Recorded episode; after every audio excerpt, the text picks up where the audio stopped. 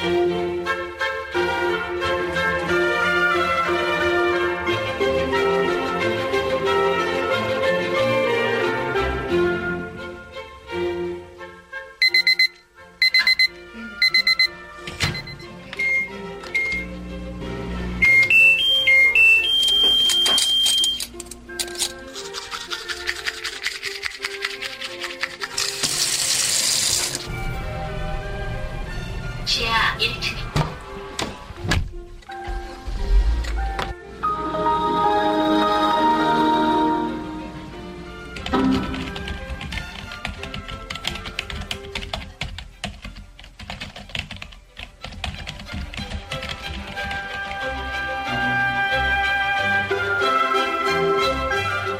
우리는 얼마나 다양하고 많은 소리를 들으며 하루를 보낼까요? 아침을 알리는 시계 벨 소리, 엘리베이터 안내 음성, 자동차 문이 열리고 닫히는 소리, 그리고 라디오에서 들려오는 음악. 아침에 눈을 뜨면서 잠들 때까지 혹은 잠을 자면서까지도 우리는 이 소리에서 완전히 벗어나기는 힘들 겁니다. 이러한 일상의 소리를 과연 우리는 어떻게 받아들이며 살고 있을까요? 혹시 소리가 우리의 행동이나 생각에 무엇인가 변화를 줬다고 느낀 적은 없습니까?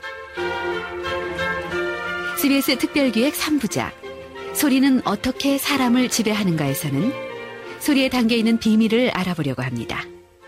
첫 시간인 오늘은 제1부 소리의 유혹에 빠지다 편을 보내드립니다.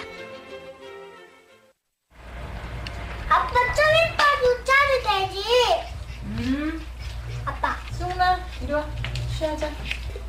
엄마가 책을 찼어? 어. 우와.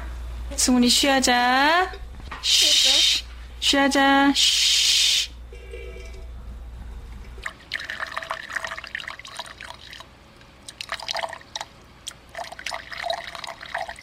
아이가 소변을 볼 때 쉬라는 말을 하곤 합니다. 그렇게 하면 아이가 소변을 쉽게 볼 것이라고 생각하기 때문입니다. 아이가 소변을 볼 때 나는 소리와 엄마의 쉬 소리.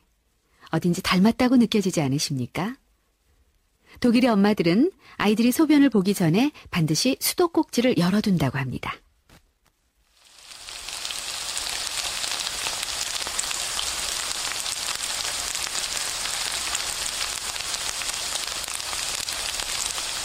지금 듣고 있는 이 소리, 파전 붙이는 소리를 녹음한 것입니다.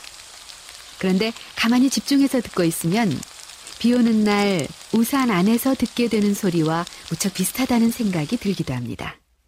비 오는 날 유난히 파전집이나 칼국수집이 북적이는 이유가 바로 여기 있다고 분석하기도 합니다. 숭실대 배명진 교수입니다. 이상하게 비 올 때 칼국수가 자꾸 먹고 싶다는 거예요. 어. 그래서 이제 우리가 또 분석을 해보지 않았겠어요. 어? 왜 그러느냐 그랬더니만 그게 비가 오면은 쉬 그러면서 뭐 이렇게 어? 이런 빗방울 떨어지는 소리가 우산 안쪽에서 들리는데 이게 우리가 반죽을 해가지고 부침개를 딱 붙였을 때는 뭐 칼국수의 어떤 김에 푸럭푸럭 하는 이런 소리하고 동일하더라는 거예요. 녹음을 해서 딱 스펙트럼으로 비교해 보니까 비 올 때 우산 속에서 느끼는 그 분위기하고 동일하더라는 거예요.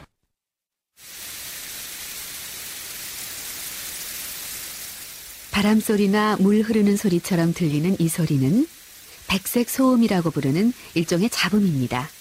주변에서 흔히 들을 수 있는 여러 가지 잡음을 섞어서 만든 인공 소음인데요. 그런데 이 백색 소음이 일상생활에 다양하게 활용되고 있습니다. 우리나라는 은행 같은 데 이렇게 들어가도 어, 옆 사람이 뭐 주민등록번호 이야기해도 뒤에 가까이 있어가지고 이 사람이 끝날 때까지 기다리면 비밀번호니 주민등록번호니 옆에서 다 적을 수 있어요. 말을 하면은. 근데 외국은 안 그런단 말이에요.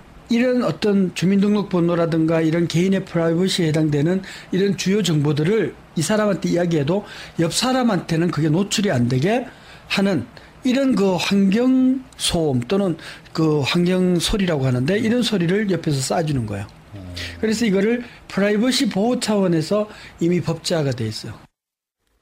소리가 또 다른 소리를 듣지 못하게 막아버리는 것. 소리가 가진 독특한 특징 가운데 하나입니다. 이러한 소리의 특징을 이용하면 아파트 층 간 소음을 줄일 수도 있습니다. 아파트 층과 층 사이에 백색 소음을 흘려보내면 층 간 소음이 중화돼서 시끄럽다는 것을 느끼지 못하게 된다는 것입니다. 또 백색 소음을 가공해서 공부 잘 되는 소리를 만들 수도 있습니다. 벤츠나 아니면 그 비행기 같은 경우를 타면 아마 그런 걸 느끼시는데 이륙도 안 했는데도 벌써 막 그 백색 소음 씩 하는 이런 것이 막 소리가 크게 들릴 수가 있어요. 이거는 뭐냐면 기류에 의해서 엔진이라든가 뭐 이런 소리가 불안하게 들리는 거를 다 중화를 시켜주고 옆 사람이 쿵쿵거리고 뭐 이런 것들을 다 중화를 시켜주기 위해서 일부러 소리의 통로를 그렇게 해가지고 백색 사운드를 더 만들어내주는 거예요. 이거를 이제 공부라든가 업무에 집중하는데 이렇게 임상 실험을 많이 해봤어요. 그렇다면 효과가 탁월하더라고요. 자동차를 만들 때도 소리는 매우 중요한 요소 가운데 하나입니다. 자동차 엔진 소리에서부터 자동차 문을 닫을 때 나는 소리, 창문을 올릴 때 나는 소리까지도 사실은 모두 디자인된 소리라고 합니다. 독일 벤츠사의 사운드 디자인 연구소를 찾아가 봤습니다.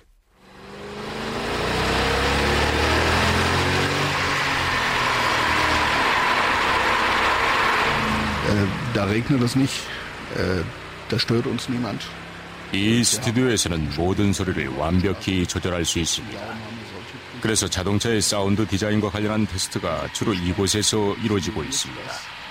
바닥에 있는 이 원통은 아스팔트와 똑같은 상황을 만든 것인데요. 시속 280km까지 속도를 낼 수 있도록 만들어져 있습니다. 그리고 여기 실험용 차량 둘레에 있는 마이크로폰은 차량이 내는 소리를 모아서 차량 소음과 관련한 데이터를 얻는 데 쓰입니다. 또 천장에 있는 스피커는 각종 소음을 내는데요. 실험 차량 안에 그 소리가 어느 정도 전달되는지 테스트하도록 되어 있습니다. 천장에 있는 스피커는 말하자면 하늘과 똑같은 역할을 하는 것입니다. 벤츠사의 사운드 디자인 전문가 하인츠 씨의 얘기였습니다. 자동차 안에서 어떤 소리를 듣느냐는 자동차에 대한 믿음, 그리고 좋은 자동차를 타고 있다는 자부심을 갖게 하는 것과도 매우 밀접한 연관이 있습니다. 자동차에서는 크게 세 가지 종류의 소리가 납니다. 첫째는 뭔가를 열었다가 닫을 때 나는 소리인데 문이나 트렁크, 본네트 등을 열었다 닫을 때 나는 소리입니다. 두 번째는 무엇인가를 조정할 때 나는 소리인데요. 의자를 눕힐 때 나는 소리나 창문을 올리고 내릴 때 나는 소리가 바로 그것입니다. 그리고 끝으로 세 번째는 안전벨트 착용을 알리는 알람 소리, 문이 덜 닫혔을 때 나는 소리 같은 다양한 시그널입니다. 자동차에서 나는 소리를 디자인하는 게 우리 일인데요. 예를 들어서 문을 열고 닫을 때 가장 중요한 것은 소리가 한 톤이어야 한다는 것입니다.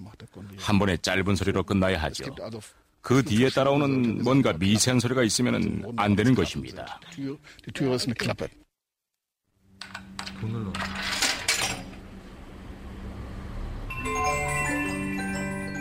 아름다운 소리를 반복해서 듣고자 하는 인간의 욕망은 추궁기를 만들어냈습니다.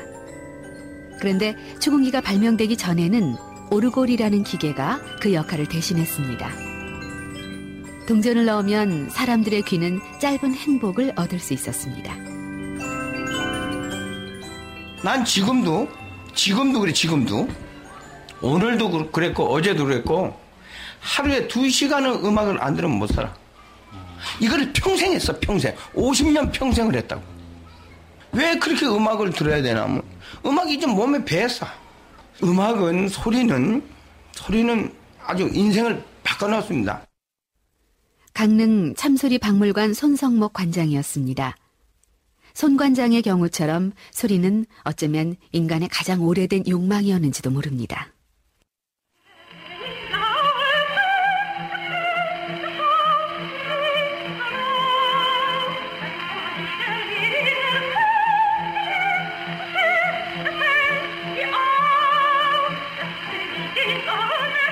오디오 소리하고 이 추운기 소리하고는 전혀 틀려요. 진짜 이 소리가 아, 이 소리가 진짜 추운기 소리 진짜 소리구나. 진짜 참소리구나. 정경화 씨는 와서 울었어요. 정경화, 정명화는 와서 너무 울었어요. 울면서 세상에 이런 소리가 있나 이거야.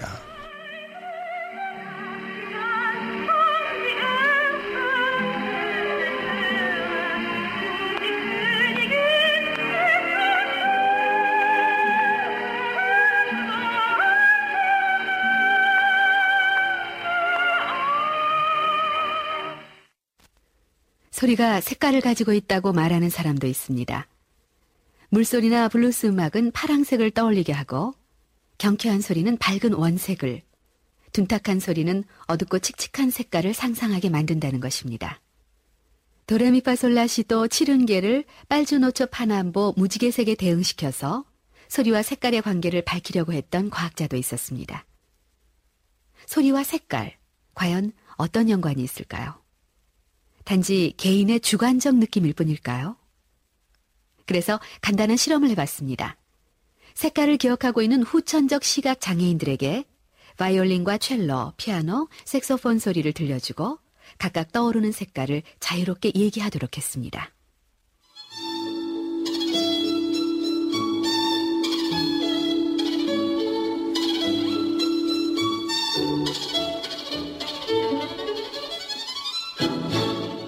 행진곡 중에 청색. 청색이 이제 힘을 상징하고 희망을 상징하는. 저는 약간 그 초록색 그런 그 느낌이 들리네. 저는 청색에 좀 가까울 것 같아요. 청색에. 네.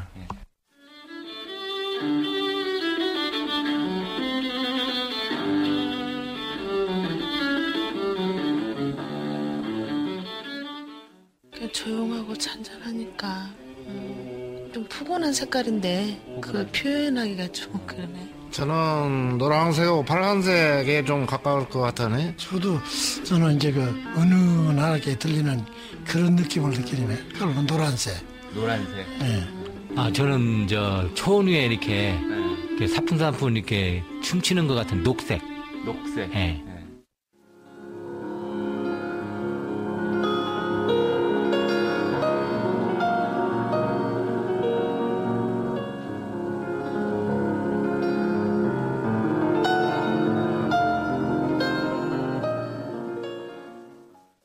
피라노 색이 뭔 색깔이라고 해야 하나?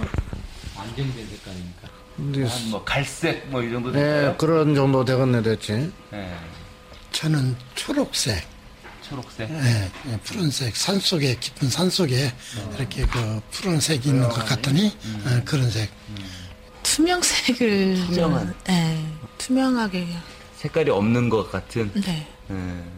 투명한 유리 안에 네. 뭐가 있는 것 같아요. 하얀색. 하얀색, 네. 흰색이나 투명한 아예 색깔이 없는. 바이올린 소리를 듣고 상상한 소리는 청색이나 초록 등으로 비교적 유사한 반응이었습니다. 색소폰 소리에 대한 반응 역시 빨강이나 주황, 보라 등 비슷했습니다. 하지만 첼로나 피아노 소리에 대한 반응은 상당히 달랐는데요. 소리와 색깔, 과연 연관이 있는 것일까요?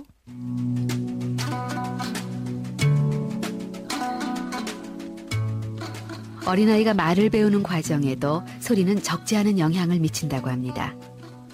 어떤 언어, 어떤 소리를 들으면서 성장하느냐에 따라 입으로 발음할 수 있는 소리, 귀로 듣고 구분할 수 있는 소리가 나뉘어진다는 것입니다. 소리에 대한 사람의 능력은 타고나는 것이 아니라 훈련된다는 의미입니다. 한솔교육문화연구소 장유경 원장의 설명입니다. 예를 들어 바하고 파 소리 같은 거 구별을 2개월부터 가능하다고 그러고 한 6개월쯤 되면 이게 정말 널- 너무나 놀라운 건데 온 세상의 모든 언어에 있는 소리들을 구별하는 능력이 다 있어요. 그래서 예를 들면 미국에 태어난 아이들도 처음 그러니까 한 번도 들어보지 못한 힌디어의 어떤 소리 뭐 무슨 무슨 부족들의 자기네들만 구별할 수 있는 그런 소리 근데 미국 성인들은 구별 못하는 소리들이에요. 왜냐하면 자기 나라, 나라 말에 그런 게 없기 때문에 그런 소리들을 애기들은 구별하는 거예요 6개월에는 그러다가 이제 한 10개 월쯤 되면 그때가 이제 자기가 말을 하기 시작을 할 때거든요. 첫 단어가 나올 때예요. 그러면 10개월쯤 모국어를 계속 듣고 나면 그 다음에 이런 다른 나라 말소리의 변- 음소를 변관하는 능력들은 점점 없어지는 거예요. 왜냐하면 이제 더 이상 필요가 없어요. 나는 그 능력을 갖고 있는 것이. 왜냐하면 그런 소리를 어린아이가 말을 배우기 전 소리를 구분해내는 능력이 있다는 사실은 전문 성우들의 경험에서도 추측해 볼 수 있었습니다. 엄마나 아빠가 아무리 다른 목소리를 연기한다 해도 어린아이들은 엄마 아빠의 목소리를 구분해낸다는 것입니다. 아저씨, 저 배고프단 말이에요. 알았으니까 빨리 걷기나 해. 나 참. 에? 아니, 사장님. 다른 선배님들 이렇게 보면 알아듣는다 그러더라고요. 어, 이거 우리 엄마다. 그러고 안다 그러더라고요. 그러니까 아주 어렸을 때는 모르지만 어느 정도 이제 크면 안다 그러니까 아까 그러더라고요. 우리가 늘 같이 생활을 하는 사람이기 때문에 기본적인 이게 들리거든요. 이같그 뭔가의 그런 게 느껴질 것 같아요. 그 사람의 톤이라든가 그 사람의 일반적인 그 색깔이 확실하게 사람마다 다 다르니까 그게 아마 이 머리에 박혀 있어서 각인돼 있기 때문에 아이들이 엄마와 아빠의 목소리를 쉽게 구분해서 알아듣는 것. 그것은 뭐라고 설명하긴 힘들지만 사람의 목소리에 특별한 비밀이 새겨져 있기 때문은 아닐까요? 실제로 사람의 목소리 하나만으로도 그 사람에 대한 수많은 정보를 얻어낼 수 있다고 합니다. 숭실대 배명진 교수의 설명입니다. 살해당했지만은 그 고 김선일 씨 사건 같은 경우에도 우리가 한번 분석을 해준 적이 있어요. 분명히 그 당시에 방송이나 뉴스에서는 납치된 지 하루밖에 안 됐다고 그랬거든요. 근데 우리가 분석을 해보니까 막 굶주리고 흙이져 있는 이런 스트레스 톤이 최소한도 뭐 2주 이상은 지난 이런 소리 톤이다. 우리가 느끼지 못하는 이런 그 소리의 세계에 들어가면 이제 정보의 가지수를 빼낼 수 있는 정보의 가지수가 뭐한 뭐 작게는 수십 가지에서 수백 가지의 정보를 끄집어낼 수가 있어요. 소리가 만들어낼 수 있는 가장 신비한 현상 가운데 하나가 음악 치료입니다. 소리로 마음의 병을 고치는 것인데요. 음악 치료 전문가들은 기억의 통로를 열어주는 열쇠가 바로 소리라고 말합니다. 대한음악치료학회 김군자 회장입니다. 어, 내적 갈등이라든가 수치심이라든가 죄의식이라든가 이런 게 있을 거 아니에요. 그런 데서 그런 나중에 나타난 증상들이잖아요. 그러니까 그걸 찾아가기 위해서 음악을 사용을 해요.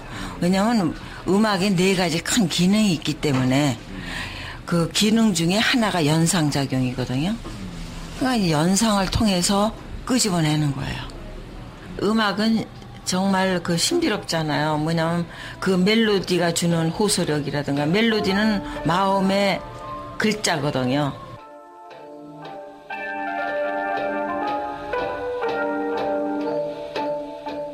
우울증으로 자살을 시도하기까지 했던 스무 살 영훈이. 영훈이가 김군자 회장과 연주를 하고 있습니다. 음악 치료의 한 과정입니다.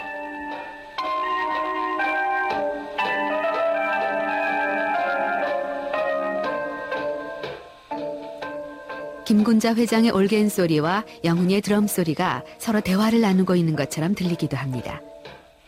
올겐 소리로 질문을 하면 드럼 소리로 대답하고 있다는 느낌 말입니다. 문헌상으로 나온 거는 그 사울 왕의 우울증을 다윗이 고친 거야. 내 수금으로요. 어, 떤 음악을 했을까? 저는 그게 궁금하고 그다음에 그냥 음악만 그 노래만 했을까? 수금 타면서 사울 왕 당신은 위대하십니다. 이랬을까? 모차르트 이펙트. 모차르트 음악을 들으면 머리가 좋아지고 태교에도 탁월한 도움이 된다는 주장입니다. 한때 논란이 되기도 했지만 모차르트 이펙트는 여전히 유효하다고 김군자 회장은 얘기합니다. 모차르트 곡들이 우리 맥박하고 흡사해요. 그리고 그 멜로디 흐름이라든가 이게 우리의 그 생리적인 요소들 그러니까 숨을 쉰다든가 이렇게 심장 박동 움직인다든가 우리가 이렇게 너 이리 와 하는 이런 이렇게 그 어법의 아티큘레이션이라고 그러는데 이런 것들이 모차르트가요 상당히 자연스러워요 그 음악 자체가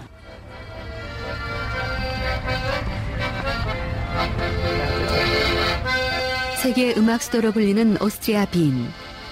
빈카스 광장에서 빈 피라모니 연주회 입장권을 사고 있는 노인을 만났습니다. 내일 콘서트를 갖는 빈 오케스트라의 연주가 우리 마음에 들기를 바래요. 이번 콘서트는 모차르트 탄생 250주년을 기념하는 것이기 때문에 굉장히 홍보를 많이 해서 관심이 있었어요. 연말에 연주회가 한 번 더 있기는 하지만 그때는 못 올 것 같아서 이번에 오게 됐어요. 빈 피라모니 연주회를 듣기 위해서 독일 베를린에서 비행기를 타고 찾아온 노인. 음악은 어떤 매력으로 그들이 많은 돈과 시간을 들여서 빈을 찾게 만들었을까요? 소리는 어떻게 사람을 유혹하고 있는 것일까요?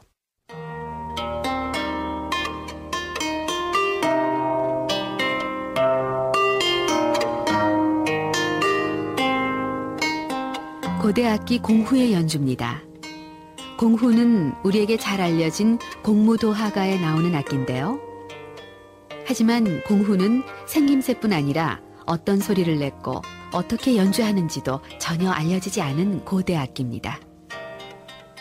그렇게 비밀에 쌓여있는 악기에 새로운 생명을 불어넣으려는 사람들이 있습니다. 고악기 연구회 조석연 대표입니다. 그 당시에는 이런 음악을 했을 거다라고 그렇게 상상을 할 수는 없어요. 근데 다만 그 당시 음악을 이제 찾아보기 위해서 일본의 가가쿠라는 음악이 있어요. 일본의 아악인데 우리나라 삼국 시대에 음악이 전승이 됐었던 그 부분이 거기에 담겨져 있거든요. 그래서 그 음악이 혹시 남아 있지 않을까, 우리 삼국 시대 음악이 남지 않을까, 그 가가쿠를 좀 보기도 하고 그 음악을 들으면서 혹시 이런 느낌일까? 아니면 또 중국에 가면 도낭 지역이 있는데 그 도낭에 보면 도낭 벽화에 거의 한 7, 80%가 공우 연주 그림이 보여요. 그냥 막연히 저희가 이렇게 연주를 하는 게 아니라 거기에서 연 주법을 따왔어요. 그 연주법을 보면서 그리고 같이 어울려져 있는 그 악기의 편성을 보면서 아, 어떤 음악 정도가 울렸을 것이다 라는 것을 이제 추측을 하죠.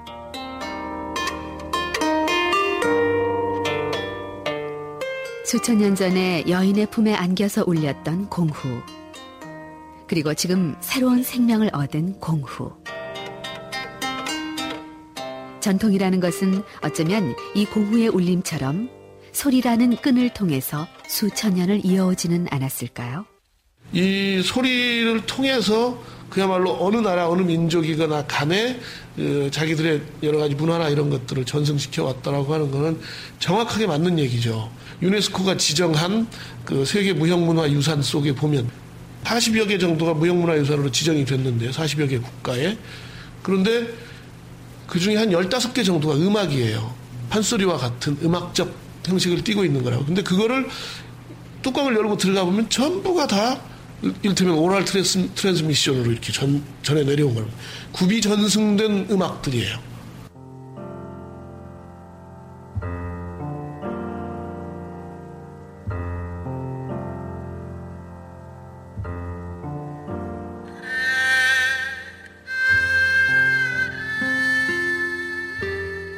아무것도 보이지 않는 캄캄한 밤에 시간이 흐르고 있다는 것을 어떻게 느낄 수 있을까요?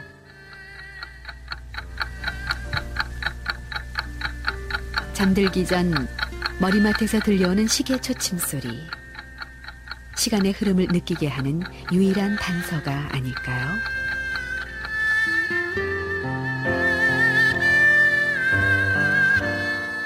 CBS 특별기획 3부작 소리는 어떻게 사람을 지배하는가? 오늘은 제1부 소리의 유혹에 빠지다 편을 보내드렸습니다. 지금까지 취재 구성 소병철, 해설 서혜정이었습니다. 내일은 제2부 시대를 이해하는 키워드 소리 편이 방송됩니다.